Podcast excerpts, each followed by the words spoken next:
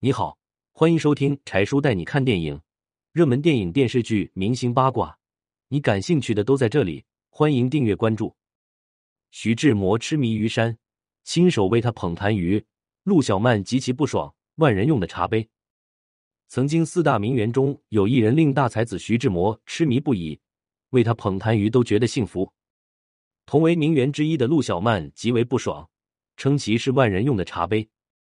于山和林徽因、陆小曼唐英齐名，出生日本的他，家族是赫赫有名的绍兴于氏。他的祖父曾是鲁迅的老师，祖母则是曾国藩孙女。在大封建家族中成长起来的于山，不像普通的大家闺秀，他并不温婉，相反，他的性格泼辣，爱恨分明。比起相夫教子。他更爱话剧。于山天生丽质，十六岁就已在南开女中话剧社中大放光彩。没有他的表演，舞蹈大厅必被围得水泄不通，只为一睹他的风采。凭借在舞台上绝对的天赋，年纪轻轻的于山得以拜入京剧大师王瑶卿门下。一代宗师梅兰芳曾如此评价他：于山的表演细腻动人，兰芳自愧不如。于山的魅力还不止于此，在念书时。剧作家田汉折服在他的魅力之下，对他爱的欲罢不能。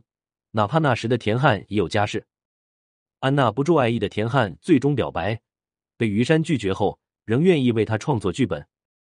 最终，于山凭借田汉编写的剧本杀了美，红透上海。民国大半才子无不为其疯狂。多情才子徐志摩当时虽已和陆小曼结婚，仍和田汉一般被其魅力征服。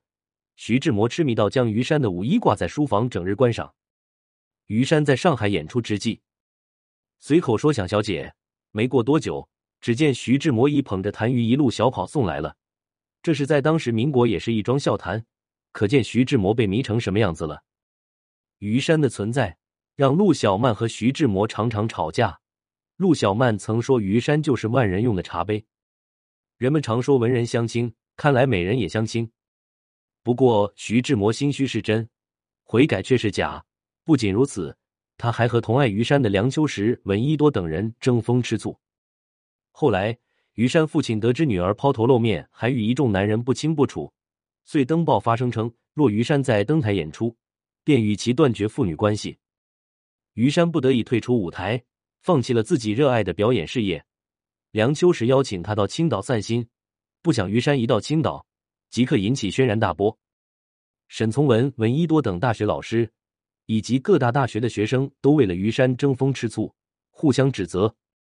于山在最当盛开的年纪，绽放出了最绚烂的美，能力压陆小曼这位成名已久的名媛也不足为奇了。她走到哪里都是人群焦点，众人痴迷的程度是连林徽因都不能比肩的。